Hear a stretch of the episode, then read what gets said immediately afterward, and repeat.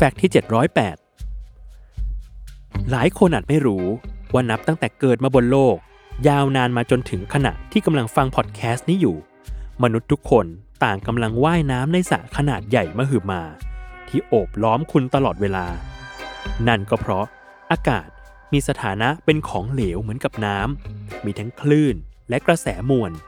รวมถึงมีการไหลเวียนตลอดเวลา เมื่อขยับขยื่นร่างกายทั้งการเดิน เต้นหรือกระโดด มันจะฟุ้งกระจายรอบๆ กลายเป็นร่องอากาศ แม้ว่าอากาศจะมีความเบากว่าน้ำแต่เมื่อมองไปยังโมเลกุลทั้งหมด อากาศก็นับได้ว่ามีความหนักพอสมควร โดยหากเทียบอากาศทั้งหมดในโรงยิมขนาดมาตรฐานหนึ่งหลัง มันจะมีความหนักเท่ากับช้างตัวเต็มวัยหนึ่งตัว แล้วถ้าเราเข้าไปอยู่ในโรงยิมนั้น เราจะถูกอากาศทับจนแบนเลยหรือไม่ และทำไมเมื่อเดินเข้าไปในโรงยิมแล้ว ถึงไม่โดนอากาศบดขยี้ทั้งๆทที่อากาศ หนักพอๆกับช้างหนึ่งตัวเหมือนที่ได้กล่าวไปล่ะ นั่นเพราะความกดอากาศส่วนใหญ่จะกระทำต่อพื้นและผนัง และความกดอากาศส่วนที่กระทำต่อตัวเรา จะถูกหักล้างด้วยแรงดันของร่างกายภายในตัว อีกทั้ง